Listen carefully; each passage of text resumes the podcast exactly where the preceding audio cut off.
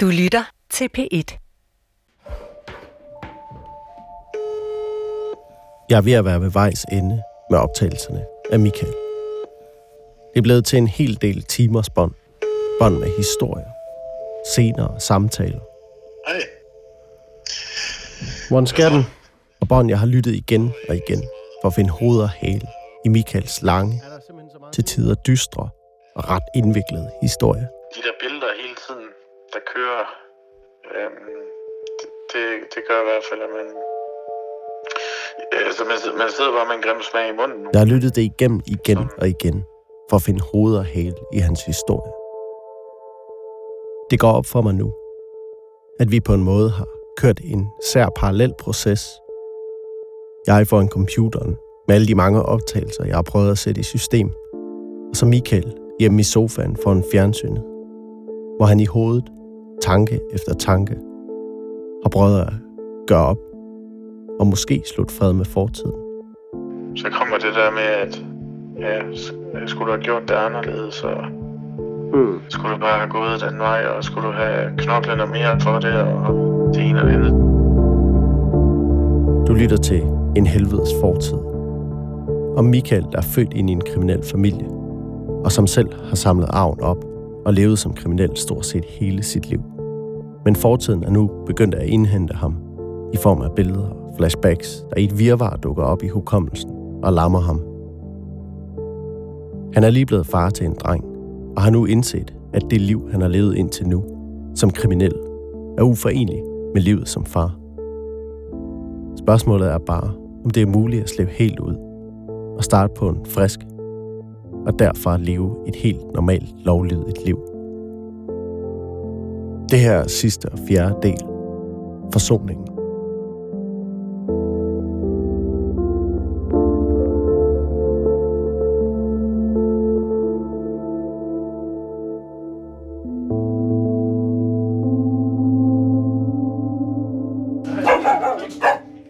Det er lidt over halvandet år siden, jeg mødte Michael for første gang. Vi skal gøre status.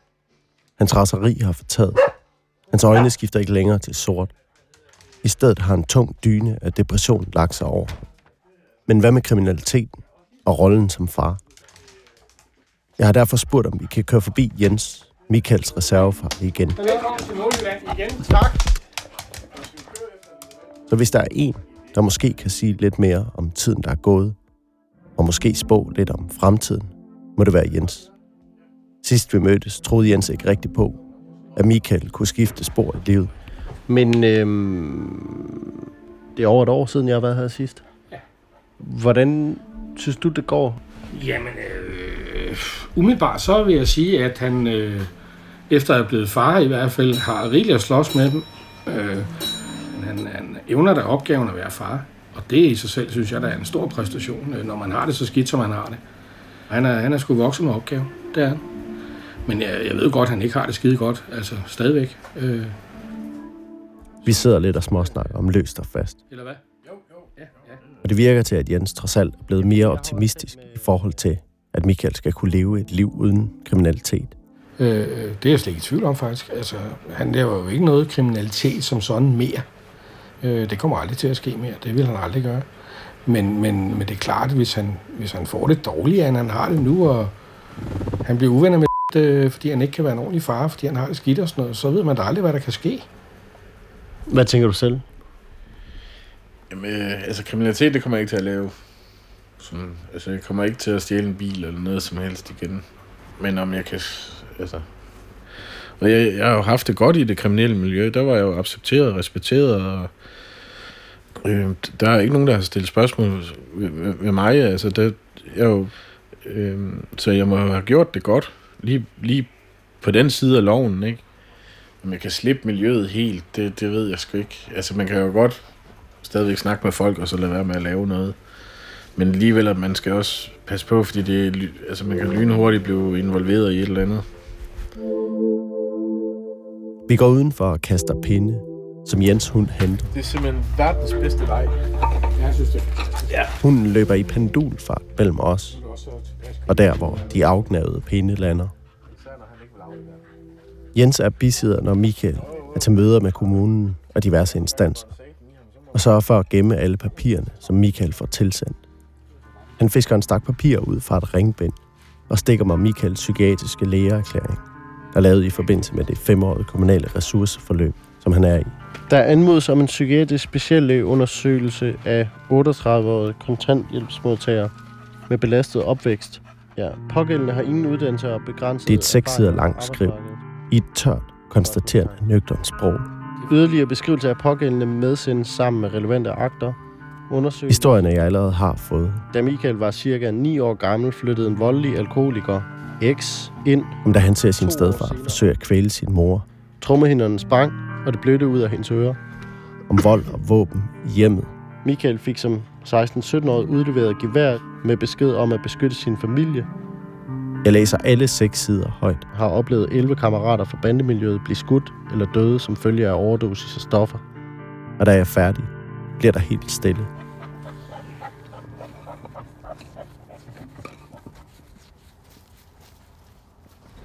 Ikke alle mennesker, der render over på sådan nogle papirer der. Hvor der står sådan nogle kedelige ting i. Så Nej. Jeg er efterhånden sammen med Michael vendt stort set hver en sten i hans forhistorie. Og det er som om, at vi hver gang vender tilbage til hans barndom og opvækst. Så hvis han på nogen måde skal prøve at slutte fred med sin fortid, bliver vi nødt til at tale med hans mor. De har aldrig fået talt ud om, hvorfor han fik den barndom, han fik. Hvad hans mor havde ansvar for, og hvad hun selv havde med i bagagen fra sine forældre.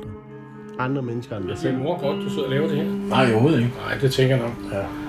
Ja, hun er jo, hun er jo blive rystet. Fuldstændig. Rejsesfuld for hende. Frygtelig oplevelse. Men, men det, det, det vil jeg være skide ligeglad med. Ja. Men jeg tror altså ikke, hun stiller op til noget som sådan. Det tror jeg sgu ikke. Hver gang jeg har spurgt om muligheden for at tale med Michaels mor, er det blevet afvist. Men jeg er også ved at være sådan lidt træt i ørerne af, og, og, fordi og med min mor, der er jeg virkelig bange for et eller andet sted, I, I får en, en vision. Han er bange for, at det er en anden historie, end den han husker, som hun vil fortælle.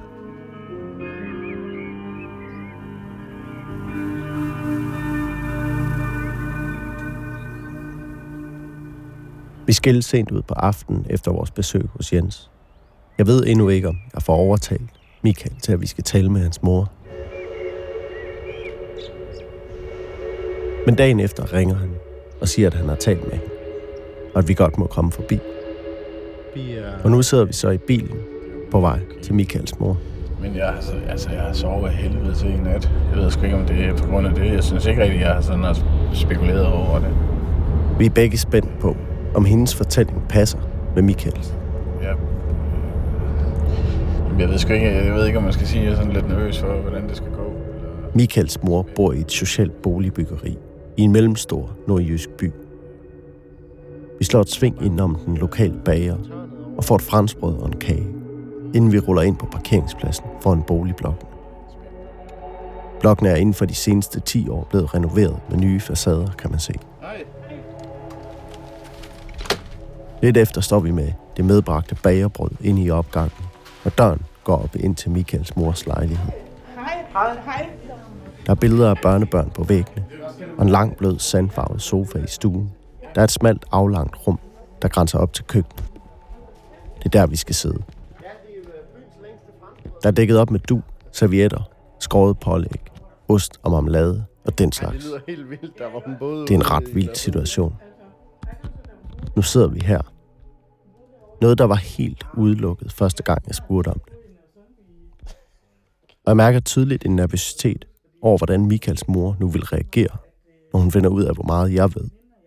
Hvor meget Michael har lukket mig ind i familiehistorien. Men i virvaret af den halvnervøse stemning, virker det alligevel til, at hun er ok med, at jeg og min mikrofon er der. Michaels mor er vokset op i en forstad uden for København. I en til at starte med velfungerende familie. Men hendes far har et voldsomt temperament, der på de mest utilregnelige tidspunkter kunne komme til udtryk. Vil du bare lige fortælle om, hvordan din egen opvækst var? Den har jo været kæft retningen mest for min far. Altså min far var jo meget sådan, han havde jo et afsindigt temperament. Øhm, og det kan, det kan jo bekræfte. Altså, var der et eller andet, så kunne han jo tage sådan en du og pakke den sammen, og så kylde det ud af vinduet, ikke også? Eller tage anden og smide den ud af køkkenvinduet. Jamen, Kan du huske det? ja, altså jeg har set ham optræde, og det kan, det kan være alt lige fra, at der er en folk på duen, så, så han kunne rydde sådan en bord fuldstændig. Allerede inden hun er fyldt 10, er stabiliteten i familien brudt. Hendes far løber med nabokonen, og hendes mor kvitterer med at tæve naboen. Så kom hun ned ad trappen, så fik hun sat med min mor, hun bankede hende, så hun var der hvert for gul og blå. Og så gik hun hjem. Men, men alle vidste jo, at min far havde... Derefter går Michaels mor en tid i møde, hvor hun påtager sig en stor del af moderrollen for sine søskende. Hun overlod jo alt ansvar til mig, da jeg var ni år. Alt. Lave mad og vaske tøj og passe søskende. Og da hun er 15, flytter hun til Nordjylland, hvor hun møder Michaels far. Hendes mor er nogle år forinden også flyttet til Nordjylland, hvor hun har mødt en mand. Og hun driver en såkaldt systue, som senere viser sig for de øvrige familiemedlemmer at være et bordel. Men øh, og har altid været vældig stolt af, at, at hun havde de evner, så hun kunne tjene så mange penge ved at ligge på ryggen. Og hendes egen døtre, de var så uintelligente, og de kunne ikke knippe snappen til en pakke cigaretter. Nej, vi ryger heller ikke. Har hun sagt det til Ja, det har hun engang, at... Øh, Michael kommer til verden, da hans mor er 18, skulle starte- men forholdet mellem Michaels mor og far går i stykker, da han er 5. Michaels mor flytter derefter til Aalborg Øst, og her møder hun Michaels stedfar. Og bekendtskabet med ham kaster nogle mørke skygger ind i hjemmet. Han prøvede faktisk en gang at børnene øh, at kvæle mig. Kan du, Øh, kan du huske, altså, hvad skete der? Han havde, øh, ja det kan jeg faktisk, han kører øh, op og vil vaske bil, og det har været en lørdag.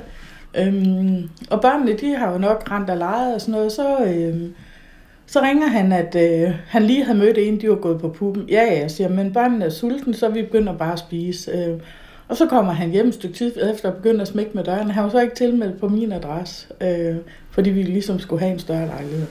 Og smækker med døren, og så siger jeg, sjovt, så kræfter mig ikke smække med døren i min lejlighed. Så pisser han fuldstændig af. Og øh, jeg tror faktisk, jeg ender med at slå ham for at få ham til at slippe mig. Der hænger jeg sådan, øh, at, at jeg havde mærker på halsen ind over øh, armlænet på sådan en gammel lænestol. Og der kører han så, og øh, jeg ved, det hedder for børnene til en nabo og komme på skadestuen. Men han havde så sprunget min trumhinde, og øh, jeg havde mærker på halsen. Men hvis jeg meldte ham for mål, så ville kommunen jo komme ind over, hvad så med ungerne, og jeg havde ikke noget sted at bo, fordi der havde sagt min egen lejlighed op. Øh, Nu stopper festen. Der er for første gang ophør i samtalen og stille for en stund. Men kan du huske, du slår ham? Nej, det kan jeg sgu ikke. Det, jeg har nok gjort det, men jeg kan sgu ikke huske det. Du slog ham i ryggen for at få ham til at at slippe mig. Men jeg kan huske, at jeg kørte manden ned. Kan jeg huske, han var oppe og ligge på køleren af min røde Mazda.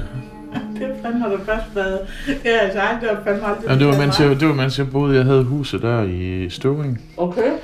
Der boede han jo i nabobyen. Ja, Og der drak han jo også, der kom han jo pisse fuld. Der valgte jeg at køre ham ned. Okay. Der, der, Fandme også vildt at vælge at køre ham ned. Du kunne have slået ham ihjel. Jamen, det var jo akt som manddrab. Det får du fire år for. Hvis han har været skidefuld, så kunne vi få en lille dø. Ja. Det er absurd. Men det er som om Michael og hans mor finder tættere sammen omkring den dystre historie. Hende om at blive kvalt med en støvsugerslange, og ham om at køre stedfaren ned som hævn. Michaels mor kommer på benene igen, og hun føder Michaels lillebror, som hun er gravid med, da hun bliver forsøgt kvalt. Hun er nu alene med Michael, Michaels søster og den lille ny. Michael går nu på grund af sin ordblindhed i specialklasse på den lokale folkeskole i Aalborg Øst. Hvordan husker du som, som dreng, da han går i skole ude i Aalborg Øst? Jamen, han var sådan en, en øh, glad dreng. Han rodede jo med nogle øh, græsslåmaskiner og slog græs for de ældre. De elsker ham. Men, men vidste du, at blev mobbet i skolen, altså, Nej, og gik i, altså, med at han var ordblind? Og... nej, det vidste jeg ikke. Gjorde du det? Også da du kom i specialklassen? Ja, altså jeg vil sige, de der, øh, øh, hvad man kalder dem, øh, parallelklasser der, de var sgu, de var altid efter os. Altid. Var de det? Ja. det var det. det er jo Mogens og Ina ikke noget ved det. Ida? Jo, jo, men altså, det, det bliver også... Øh, altså, så var jeg jo først, det var sjovt det et eller andet sted. Det, det var jo et eller andet sted oppe på Øst. Imens Michaels mor har prøvet at stable en tilværelse på benene i det nordjyske, er nogle af hendes familiemedlemmer også flyttet til det nordjyske. Og de er godt i gang med at skabe sig en karriere i det kriminelle miljø i Aalborg. Men kan du, kan du huske, altså da, da nogle af jeres familiemedlemmer ligesom på en eller anden måde bærer kriminalitet ind i, i jeres hjem? Altså, Det er jo at ham og, hvad fanden var det, han hed? De kommer, og øhm, jeg vil lave mad til børnene, og så siger han, øh, er det okay, at jeg lige lægger nogle, øh, eller nogle fiskestænger ind under din seng? Ja, ja, og det er sort sække, og jeg tjekker det ikke før om aftenen. Og jeg tænkte, det var fandme sjovt for sådan de der fiskestænger havde, og der er det våben. Ja, og støvsugeren sidder fast i den. Og det er sådan, det er. Ja, og så får du trukket den der pose ud, Ja. og så er der bare fyldt med gevær, pistoler og håndgranater. Og... Pis, mand. Jeg blev så tosset på ham. Altså, jeg, jeg kan huske, fordi jeg stod lige bagved dig, og du gik fuldstændig amok. Du fik bare en hjerneblødning på ham ugen lige. og forskrækket og tænkte, Ja. ja. hvad, hvad fanden bruger han hans øh, familie til det for? Ja. Øhm, han har også... Øh, han har jo også brugt os for at skjule sig, når han var Ja. efterlyst. Altså, Jeg kan også huske, at han fyldte dit øh, soveværelse op med B og O, så du dårligt nok kunne lukke døren. Det bliver hurtigt mere og mere intenst i hjemmet i Aalborg Øst, hvor den lille familie bor. Og da rockerkrigen i slutningen af 90'erne bryder ud, tager det for alvor fart. Altså, rockerkrigen starter den aften, jeg er på vej ind til byen, og han bliver skudt ned i lyskrydset der i, i Vejgaard. ja, under tunnelen, ikke? Ja, Ja. og, øhm, og så kan jeg bare huske det, derefter der bliver det meget intens, sådan det hele. Lejligheden er nu ikke længere bare et lager til opmagasinering af våben og tyvekoster. Lejligheden er også er til et foretrukket skjulested for den kriminelle del af familien. Jeg kunne ikke øh, gå for mine børn. Jeg kunne ikke tage til forældremøde. Jeg kunne ingenting, for jeg vidste aldrig, hvornår politiet dukkede op. Vil du bare lige prøve at fortælle om det? Hvordan, hu- hvordan oplevede du det? ja, ja, Altså- altså, jeg husker det som en meget intens periode, meget stressende. Jeg, jeg tror, jeg har været oppe med en veninde, og, og så, jeg ved ikke, om det var ringer efter mig. Og jeg kan bare høre, at, at du kom hjem, kom hjem, der står nogen øh, og lyser inde i vinduet. Og så fandt jeg jo så ud af, at det var politiet, der blev stiktosset. Øhm, og siger, at så skulle det stoppe. Jamen, øh, de skulle jo have fat i Jeg vil skide på, om vi skal have fat i Og ringer til vagten og øh, siger, at øh, det finder jeg mig ikke i. Jeg er alene med mine børn. Og hvis han var ved mig, så, øh, så skulle jeg nok fortælle den. Michael kommer igennem folkeskolen med 10. klasse, men gennemfører dog ikke den afsluttende eksamen. Den dag han bliver 18, får han en bil og begynder at køre ærner for de kriminelle familiemedlemmer. Men mange af de der gutter... Øh, Men hvordan havde du det? Kan du huske, hvordan du havde det? Fordi altså, det kan heller ikke have været helt øh, usynligt for dig, at din søn i hvert fald færdes i kriminelle kredse. Også for, på grund af dine familiemedlemmer. det har ikke været noget, jeg har været stolt af. Overhovedet ikke. Øh, Jeg kan huske, at min mor synes jo, og også, og har jo synes, at, at det var så fedt, at han... Øh, der med de der militærbiler, og, og, og jeg havde det rigtig træls med. Men er der, nogle, er der nogle ting, hvor du tænker, det, Nogle gange det ville jeg ønske, jeg havde gjort anderledes? Jeg, jeg ved ikke, hvad jeg skulle have gjort anderledes. Jeg har jo prøvet alt, synes jeg, for at holde dem væk fra både og min mor. Og, altså, jeg ved sgu ikke, hvad jeg skulle have gjort anderledes.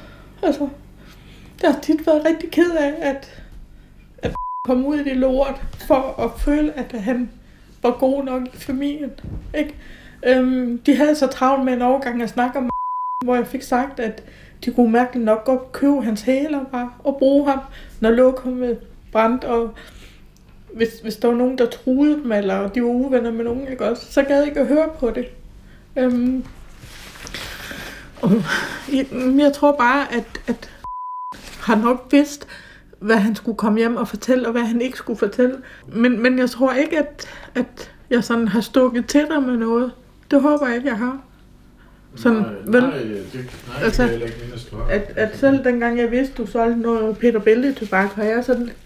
Man, man skal ikke blande sig i alt med sine børn, og, og nogle gange så må man jo også Men har du været bange for at blande dig for meget i forhold til, at han så skulle skubbe dig væk? Fordi man, altså jeg kan jo også godt sidde her og tænke, "Men hvorfor har du ikke, hvorfor har du ikke sagt, hvorfor fanden er politiet ude efter dig? Stop nu med det lort. Altså, hvorfor er du i politiets, hvorfor er du overhovedet i politiets søgelys?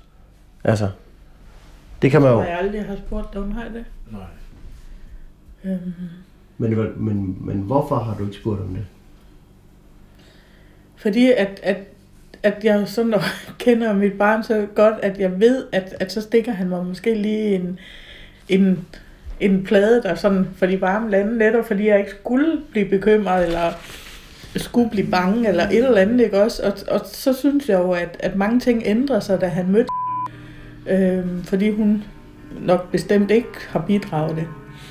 Vel? Nej, nej. Altså, og, eller familie har bidraget det, vel? Altså,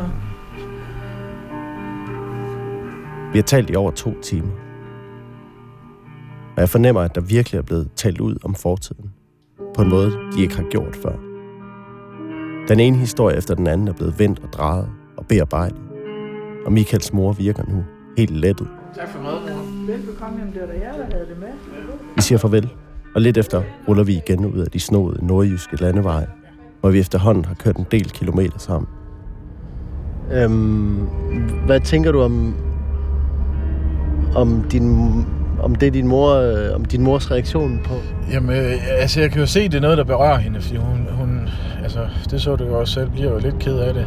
Øh, men, men øh, altså, jeg, øh, altså, jeg har heller ikke den der vrede mere et eller andet sted. Jeg kan, jeg kan også godt se, at hun et eller andet sted har været kørt op i en krog, og som hun også selv sagde, hvad fanden skal man lige gøre et eller andet sted. Øh,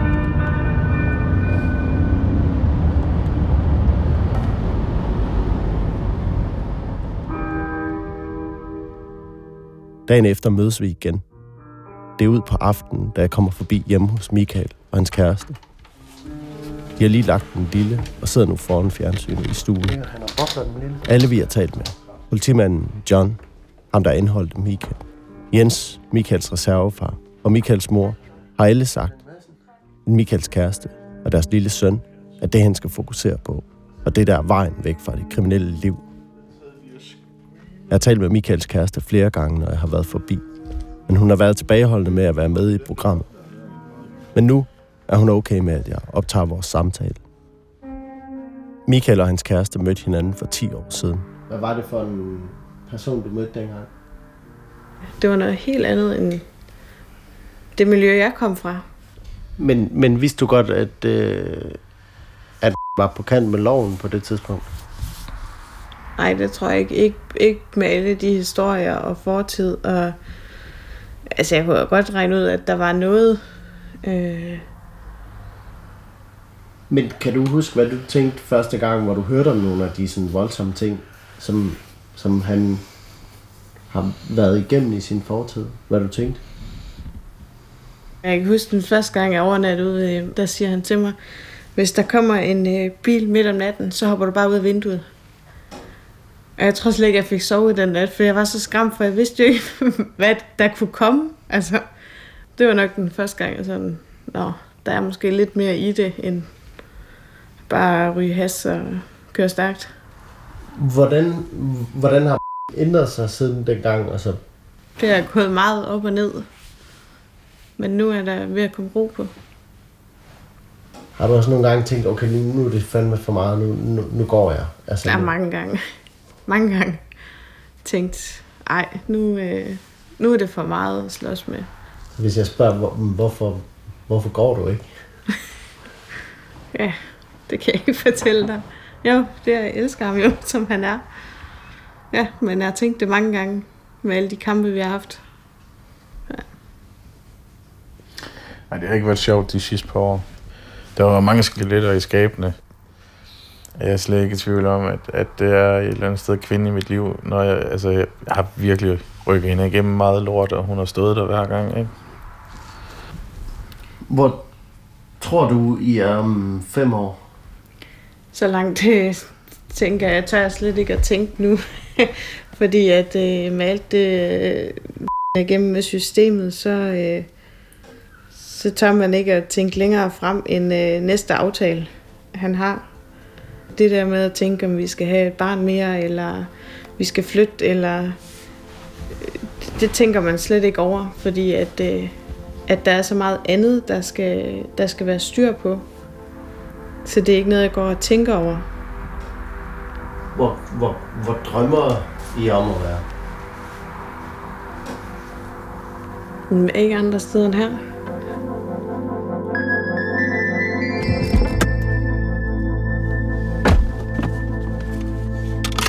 Jeg ruller langsomt for sidste gang ud forbi byskilt med den røde diagonale streg, der fortæller, at du nu er på vej ud af byen. Og videre ud på de kringlede nordjyske veje, hvor områdets bønder sløver trafik med deres gyldevogne og traktorer, hvis lysglimt flakser i aftenmørket. Jeg passerer afkørselen mod Aalborg Øst på motorvejen, der hvor historien om Michael startede, hvor familiemedlemmerne banede vejen til et kriminelt liv. Hvor ville han have været i dag, hvis han var blevet født i en anden familie? Michael er fortsat i venteposition til, hvad der skal ske med ham i systemet. Om det kommunale ressourceforløb får ham på rette spor, må tiden vise. I de knap to år, jeg har været med på sidelinjen, har han været til et utal af møder med skiftende sagsbehandlere og rådgiver. Det er dog endnu ikke lykkedes dem at få ham op af sofaen, væk fra tankerne og ud i en ny livsbane, fjern fra den tunge familiearv.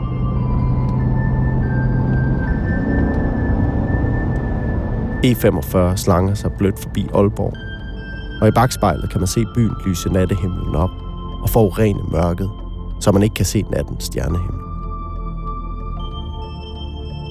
Det føles en smule håbløst at slutte historien om Michael her. Han sidder jo stadigvæk bare der og ved ikke, hvad der skal ske. Men jeg holder alligevel fast i, at hans motivation til at bryde med familietradition og det kriminelle liv, til trods for stillstanden, er blevet større og større. Så måske en dag, hvis han får den rette hjælp, det vil lykkes ham en gang for alle at lægge en helvedes fortid bag sig. Redaktør for programmerne er Rune Spar Gertsen. Jeg hedder Mikkel Rønnow.